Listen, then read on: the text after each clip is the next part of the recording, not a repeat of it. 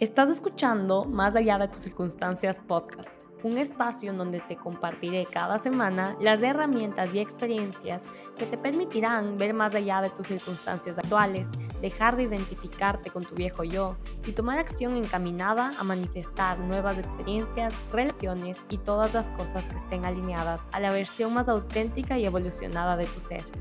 No es coincidencia que estés hoy aquí al escuchar este podcast ya estás descargando en tu subconsciente nuevas actualizaciones que te expanden y que pronto reflejarán en la pantalla de tu vida todo eso que es posible para ti. Soy tu host, Mel Serrano, y estoy muy agradecida y feliz de tenerte hoy aquí.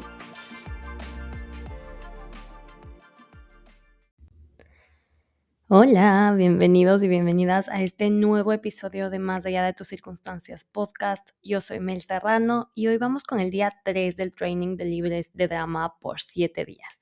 Este episodio es muy importante, vamos a explorar aspectos que parecen obvios en las relaciones, pero que en realidad no lo son. Recordemos que a la mayoría de nosotros no nos enseñaron cómo se ve una relación sana, ni qué hábitos son importantes, ni qué temas deberíamos abordar en nuestras relaciones, ni cuál es la mejor forma de comunicarnos. De hecho, muchos de nuestros cuidadores tampoco lo sabían.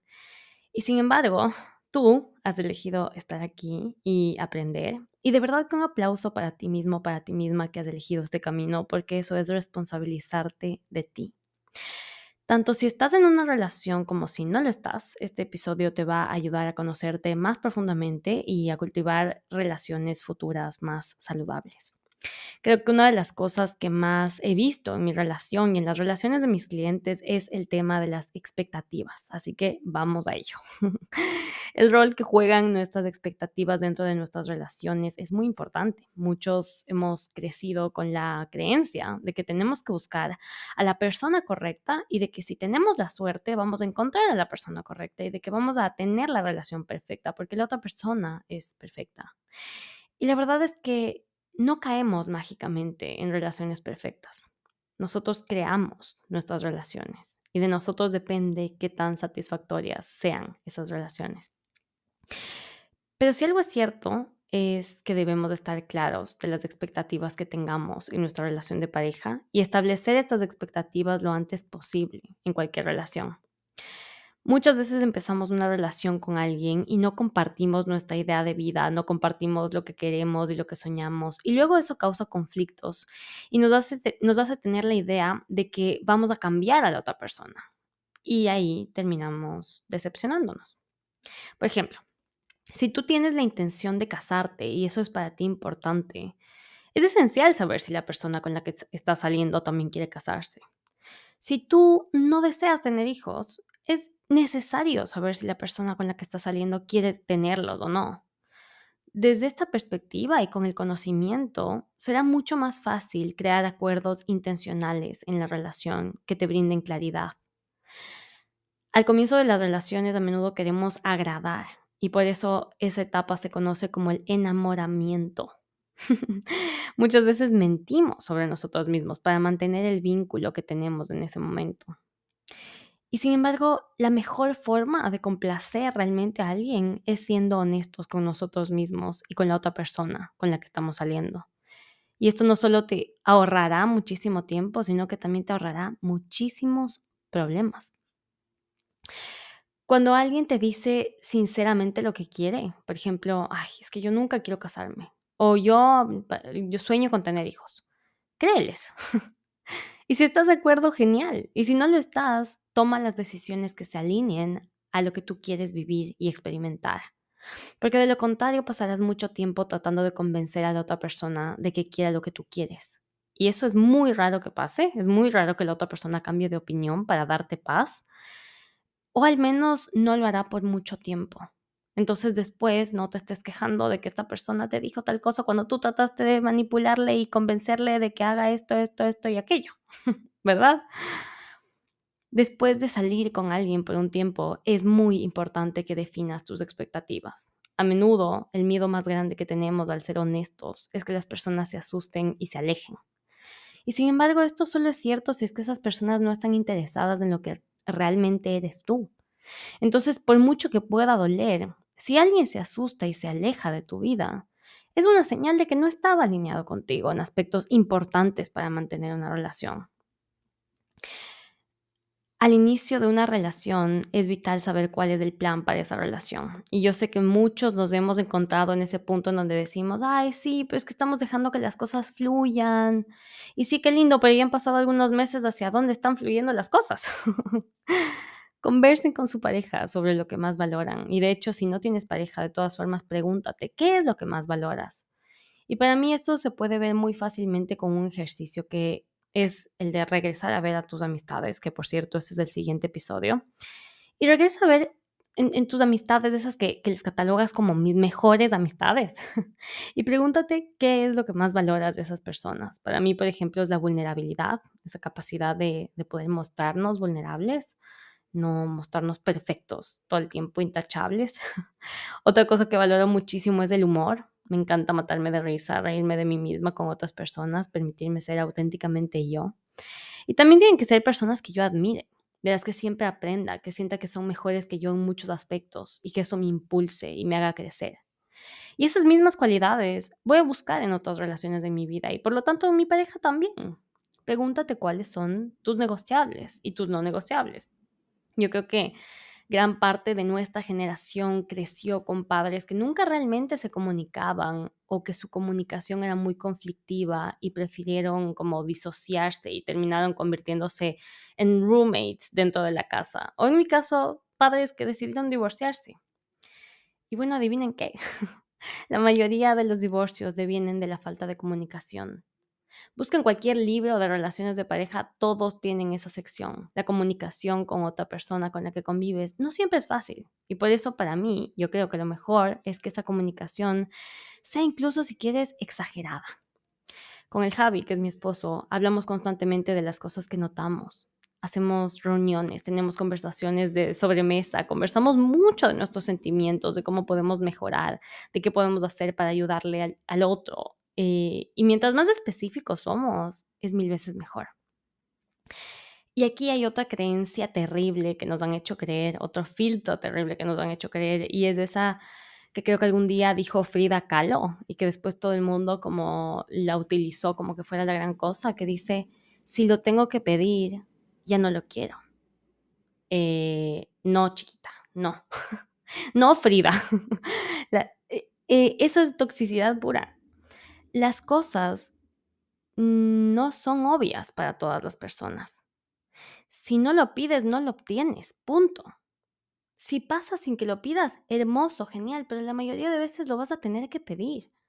Aprendamos a expresar de la manera más específica posible lo que queremos y estamos esperando de la otra persona, hasta para saber si nos lo puede dar, ¿no? Y esta es otra cosa que siempre repito como disco rayado tengan esas conversaciones incómodas, hagan esas preguntas que les da terror escuchar la respuesta. Tener conversaciones incómodas salva las relaciones. Comprométete a conversar sobre las cosas antes de que se conviertan en, una, en un problema. Cuando notes un pequeño resentimiento, una emoción, una incomodidad, comunícala de la mejor forma posible, no desde la defensividad, sino desde el compartir, sabiendo que ambas personas están, están constantemente aprendiendo a ser, eh, a ser quienes son dentro de esta relación. Conversar desde antes del problema siempre va a prevenir que las peleas se den en el futuro. Así que pregúntate, ¿cuál es la mejor forma de comunicar esto que estoy sintiendo para no provocar un conflicto, sino crear una solución? Yo sé que muchas veces tendemos a leer entre líneas creemos que la otra persona no le importa lo que nosotros tenemos que decir, que no va a hacer lo que les pedimos, que no nos van a tomar en serio, que no nos van a entender, que no van a ser de ayuda y que no queremos sonar malos o malas con lo que tenemos que decir. Pero recordemos que una relación sana es aquella en la que la comunicación de nuestras necesidades es bienvenida y respetada. Y aquí, ojo, muy importante, si es que tú piensas todas estas cosas, asegúrate de que no seas tú la persona que va a decir que no, o que no va a tomar en serio a la otra persona, o que no le va a poner atención, o que no vas a entender, o que no vas a ser de ayuda, o que no vas a actuar como mala con la otra persona. Y aquí va lo más tricky. Importa tanto lo que digas como la forma en la que lo digas si tu forma de comunicar tus necesidades es como, ay, es que yo nunca recibo ayuda de nadie en esta casa, o a mí siempre me toca hacer todo de esta manera, o a mí siempre me toca hacer esto, no esperes que la otra persona sea una persona santa y venga y te diga, ay, amor, lo siento mucho, dime cómo puedo ayudarte. Normalmente eso no va a suceder. Sería hermoso, pero no funciona así, porque estoy segura de que si tú escucharas eso, tampoco te diera ganas de ayudarle a la otra persona. Pero suena muy diferente si es que en otro tono dices lo siguiente. Amor, ¿crees que de ahora en adelante podemos distribuirnos mejor las labores de la casa? Estaba notando que necesito un poco más de tu ayuda, entonces estaba pensando que podías ayudarme tú lavando los platos, yo cocinando, tal vez tú puedes poner la lavadora esta semana y yo la próxima. ¿Qué te parece? Suena diferente, ¿no? Lo más probable es que la otra persona acceda o que incluso tenga una mejor idea que tú. Pero ¿por qué se nos hace tan difícil hablar y expresarnos de esta forma? Bueno, lo primero es que posiblemente no vimos eso en nuestra casa y entonces no teníamos esas referencias, ¿no? Segundo, tenemos ciertos filtros y creencias que nos impiden comunicarnos así, como las que ya les acabo de decir, en donde pensamos que no, es que no va a servir de nada, no va a funcionar, esta otra persona no me escucha. Y tercero, esperamos a que el asunto nos agote tanto y que el problema crezca tanto, que ya nuestro resentimiento es ya tan grande que no podemos ya decirlo y transmitirlo con tranquilidad. No permitamos que eso llegue hasta ahí. La mentalidad de soluciones es súper importante. Siempre hazte esta pregunta, ¿qué es más importante? ¿Tener la razón o ser feliz? ¿Te quieres quejar o quieres encontrar solución a tu problema? Y cuando ya estés en medio de un conflicto, tómate un tiempo y pregúntate, ¿cuál es el verdadero problema aquí? ¿Qué necesito yo de esta situación? ¿Cómo puedo comunicarme con mi pareja y expresarle lo que necesito de la mejor forma posible? ¿Cómo puedo asegurarme de que mi necesidad ha sido satisfecha? ¿Qué quiero de mi pareja para que mis necesidades sean satisfechas? Y les juro, les juro que la mayoría de las veces, a no ser de que estés en medio de una relación muy tóxica donde no haya cómo conversar, y ojo que muchas veces creemos que estamos en una relación tóxica porque pensamos que la otra persona es la tóxica y nosotros también tenemos comportamientos tóxicos, Así que como siempre les digo, regresen a ustedes mismos, regresa a ti. Cuando hayas intentado todo en ti, no en cambiarle a la otra persona, no en cambiar eh, cómo la otra persona actúa, lo que dice, lo que piensa, lo que hace, no, en revisar tú tus propios comportamientos. Entonces ahí sí puedes incluso decidir dejar ir a esa otra persona. Pero antes, asegúrate de haber sido asertivo o asertiva en expresar, en comunicar tus expectativas a tu pareja. Y esto aplica en realidad para todas las personas de tu vida. Dejemos de ser reactivos en los conflictos y empecemos a ser proactivos en nuestras relaciones. Thich Nhat Hanh en su libro Sintiendo la paz dice que los elementos clave para resolver situaciones en donde hemos hecho daño a otros son, número uno, asumir la responsabilidad del daño que hemos hecho. Dos, escuchar con atención para entender el sufrimiento de la otra persona. Tres, pedir disculpas con sinceridad. Y cuatro, muy importante, renovar nuestra resolución de obrar con compasión hacia esa persona y hacia todos los seres. Y me encantan todos estos pasos, porque de nuevo no podemos pedir aquello que no estamos dando. Si quieres que la otra persona se responsabilice de el daño que te ha causado, si quieres que la otra persona te escuche, responsabilízate tú, escúchale tú, pide disculpas tú. Eso es de valientes. Eso es de alguien comprometido con su relación. Y después renueva esa resolución de siempre obrar con compasión hacia los demás. Empieza por crear tú un entorno de comunicación abierta, que no es lo mismo que un entorno en donde constantemente vayas a quejarte o decir constantemente todo lo que no te gusta de tu pareja. Porque recordemos que uno, en lo que pones tu enfoque, eso se expande. Y si es que empiezas a verle todas las costuras, como dice mi abuela, eh, todos los, los, peros a la otra persona y todo lo que está mal en la otra persona, eso se va a expandir. Y dos, todo lo que no te gusta de la otra persona te está enseñando algo de ti. Pero no, de eso no se trata una comunicación abierta. Se trata de aprender a expresar de manera asertiva lo que necesitas, en un tono y en una forma que no provoque una respuesta defensiva de la otra persona. Un tono claro y firme, con un mindset de solucionar las cosas y desde el amor, porque, a ver, el amor tiene que ser más grande que el miedo en estas situaciones. Si la otra persona actúa siempre con defensividad y se pone a la defensiva constantemente cuando tú le dices o le pides algo, no te enfoques en, ay, es que no, siempre reacciona a la defensiva, siempre, siempre, siempre. No, pregúntate, ¿cómo estoy diciendo yo las cosas que hace que a esta persona le llegue en un tono que le hace que se ponga a la defensiva? Porque solo en eso tienes el control. Tú no puedes controlar cómo la otra persona reacciona, pero sí puedes controlar lo que tú haces, la forma en la que tú lo haces, la forma en la que tú dices.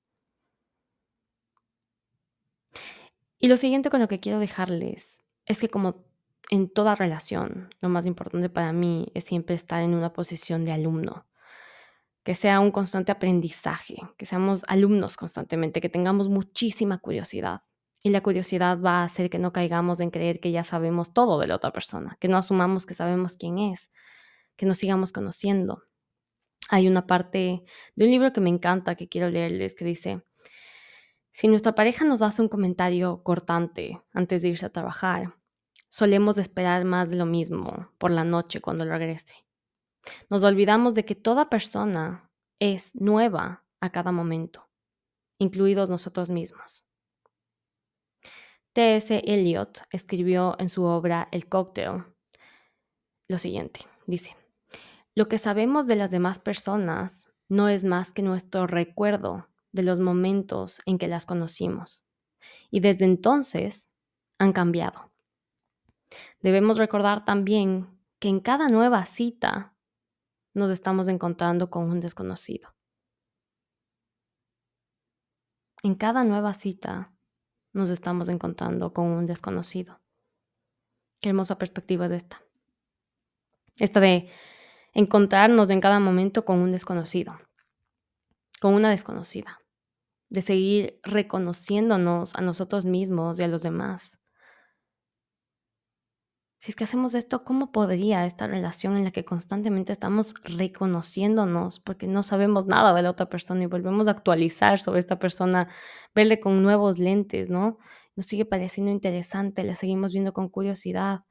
¿Cómo esto se volvería monótono? ¿Cómo esto se volvería aburrido? Háganse preguntas. Interésense por lo que el otro hace, por lo que el otro dice, por lo que ven en la otra persona. Denle su atención, escuchen, van a encontrar mucho más interesante a quien tienen enfrente si realmente le dan su atención, porque dar nuestra atención es lo mejor que podemos regalarle a alguien. Y aquí me viene directo mi abuela, mi tata, que le digo yo, que siento que cuando ya las personas se van volviendo viejitas, eh, en muy pocas culturas se les da ese lugar a los viejitos, donde son como los sabios, ¿no? Estas personas respetables, sagradas, queridas. Creo que nos hemos olvidado de valorar eso, ¿no? Y, me acuerdo siempre que vuelvo a Ecuador, que voy donde mi abuela y me acuesto al lado de ella y le digo, tata, a ver, cuéntame. Y empezamos a conversar y me cuenta las mismas historias una y una y otra vez y me cuenta sus perspectivas y sus cosas y sus problemas y sus y es como todas esas historias que ya me han contado unas 200 mil veces y yo le sigo preguntando por los detalles. ¿Y quién es ella? ¿Y quién es él? ¿Y, tú cuántos años tenías cuando eso pasó? ¿Y qué sentiste en ese momento? O sea, ¿tú cómo te sentiste cuando eso sucedió? Y le sigo haciendo preguntas y le pongo atención y nos matamos de risa y ella y le empiezo a traer eh, preguntas de memorias felices que sé que ella tiene y ella se siente tan bien tan valorada, tan escuchada, tan atendida. No nos cuesta nada hacer eso. nada. Y después, no solo eso, sino que cuando yo ya estoy matándome de risa con ella en, el, en su habitación, claro, ahí sí ya quiere venir mi hermano, mi mamá, ya quieren todos estar en la conversación porque mi tata se pone súper chistosa y empieza a contar más cosas y nos reímos. Y son momentos que atesoro tanto. Ayer estaba viendo este documental que se llama Blue Zones, de estos lugares del mundo en donde la gente vive más de 100 años. Y hablaban de lo importante que es el cuidar y el tener esta atención, esta comunidad, el de cuidar tus relaciones. En todos los Blue Zones de las personas que han vivido más de 100 años, se repite el hecho de estar en una comunidad de gente que se preocupa por ti, el de cuidar de tus relaciones. Y cómo lo hacen es dándoles su atención. ¿Qué nos tomaría dar esa misma atención a nuestra pareja, que es la persona que elegimos para que sea nuestra compañera en este tiempo, en esta vida? Ahora, todo en las relaciones se, se reduce a los límites. Ya saben que a mí me encanta hablar de los límites personales. Yo tuve que aprenderlo a la mala, eh, como una ex complaciente en recuperación. solía, solía complacer a todas las personas. Los límites son la clave para cualquier relación. Después ya te das cuenta de eso es como que, uff, en cada momento en donde me siento triste, incómoda, con miedo, con inseguridad, con lo que sea, en todos esos momentos hay una falta de límites o límites muy estrictos o límites porosos o mm, ya empiezo a hacer como una, una introspección para saber qué es lo que falta en ese momento de mí, ¿no? Entonces, los límites que seamos capaces de poner, los límites que seamos capaces de honrar, los límites que se violan, los límites que no se expresan. Y en esto es importante recordar que no podemos pedir lo que no estamos dando, es importante regresar a vernos a nosotros mismos. ¿Estamos respetando los límites de la otra persona?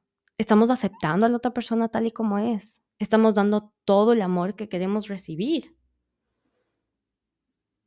Preguntémonos eso primero. Y si es que es así, y además ya sientes que lo has hecho todo y que has expresado tus límites y que te has comunicado y que has comunicado lo que necesitas, que te has comunicado y te has repetido muchísimas veces y tus límites siguen siendo constantemente violentados. A veces eso pasa y esto aplica para toda relación, no solo para los de pareja. A veces es necesario considerar dejar ir a ciertas personas. Esta es una pregunta que se repite varias veces ¿Cómo sé cuándo es ya momento de dejar ir a alguien? Yo creo que esa respuesta es diferente para cada persona porque muchas personas tenemos un distinto grado de, de, como de soportar a alguien más, ¿no? Entonces, muchas personas son capaces de soportar mucho más que otras. Otras no se aguantan nada. Y, y, para otras es como, ok, no, no me ha hecho nada, no me llega tanto lo que esta persona está haciendo. Entonces, eso depende de cada uno. Pero donde sea que tú estés, cuando tú sientas que tus límites ya han sido violentados lo suficiente, es una buena señal para tal vez decidir terminar una relación. Y terminar una relación no es fácil. Así que si llegas a ese punto, puedes poner un plan para hacerlo, cuidándote a ti mismo y a ti misma en el proceso. Terminar una relación no es una señal de que no te importa la otra persona, ojo, es un indicador de amor propio, de autocuidado, de sanos límites, de coraje, de valentía y de tu deseo de estar bien. ¿Y por qué de valentía y por qué de coraje? Porque dejar ir a una persona y terminar una relación con alguien, sea una pareja o otra persona, es un proceso que simula un luto, y puede ser que experimentes depresión y enojo y confusión, porque también estás dejando una parte de ti, la parte de ti que eras cuando estabas con esa persona. Tu objetivo en ese momento es llegar a un lugar de aceptación, de que tú no puedes cambiar a las personas y que si tú ya has tratado todo, eso quiere decir que has hecho todo lo que ha estado en tu poder para ser capaz de reparar esa relación y que eso tal vez no ha dado resultado. Cuando una relación se termina, Permítete sentir esa pérdida. Llora, siente tu enojo, siente tu tristeza, siente compasión por ti mismo, por ti misma. No es tu culpa que se haya acabado. Cuida de ti cada día, concéntrate en crear una hermosa rutina para ti mismo, para ti misma, que te soporte en ese proceso. Procesa lo que has aprendido de ti mismo o de ti misma en el proceso de esta relación que se ha terminado y determina cómo quieres ser en ese momento presente y en tus relaciones futuras. Perdónate por las cosas que permitiste que ocurran en esa relación. Perdonarte por no irte antes también es un sentimiento que suele aparecer, ese de, ah, ¿por qué no me fui antes, no? Nuestro duelo nos recuerda que esta vida pasa y nuestra disposición a sumergirnos en esas aguas oscuras de la pérdida nos lleva a descubrir nuestra fuente, la conciencia amorosa que es inmortal, que es eso que, que somos. Para poder sobrepasar cualquier cosa en la vida, primero hemos de permitirnos sentirlo, sentir todas las emociones que surgen con esas circunstancias y después, una vez que las aceptamos, aceptamos que están ahí, nos liberamos para finalmente dejarlas de ir. Quiero ir cerrando este día 3 de este training recordándoles que el corazón y la mente se despiertan más profundamente en el contexto de las relaciones humanas profundas. Se despiertan cuando hemos sufrido un engaño, cuando hemos pedido ayuda, cuando hemos sido ayudados por otros. Se despiertan al afrontar nuestro miedo a la intimidad, a mostrarnos vulnerables. Y las relaciones profundas nos despiertan. Espero que estén disfrutando de este training. El día de mañana vamos a trabajar en las relaciones de amistad. Para mí las amistades son las relaciones más importantes que podemos cultivar.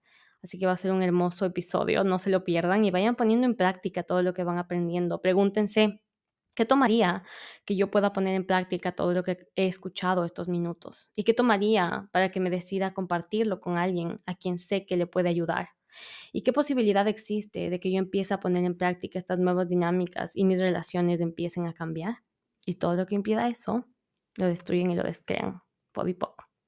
A las personas en el grupo de WhatsApp les recuerdo que pueden hacer preguntas que eso es muy importante, nos nutre muchísimo en el grupo y yo voy a tratar de responder a todas las preguntas que tengan con la mayor brevedad posible y a quienes todavía no se unen al grupo de Libres de Drama, este es un grupo gratuito donde en comunidad estamos realizando este training y compartiendo un montón de contenido para transformar nuestras relaciones personales y eso, liberarnos del drama, sabiendo que mejorar la calidad de nuestras relaciones mejora la calidad de nuestra vida.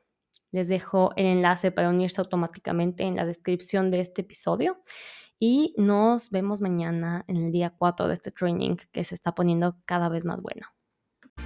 Gracias de nuevo por estar aquí en Más allá de tus circunstancias podcast. Espero tenerte de regreso pronto.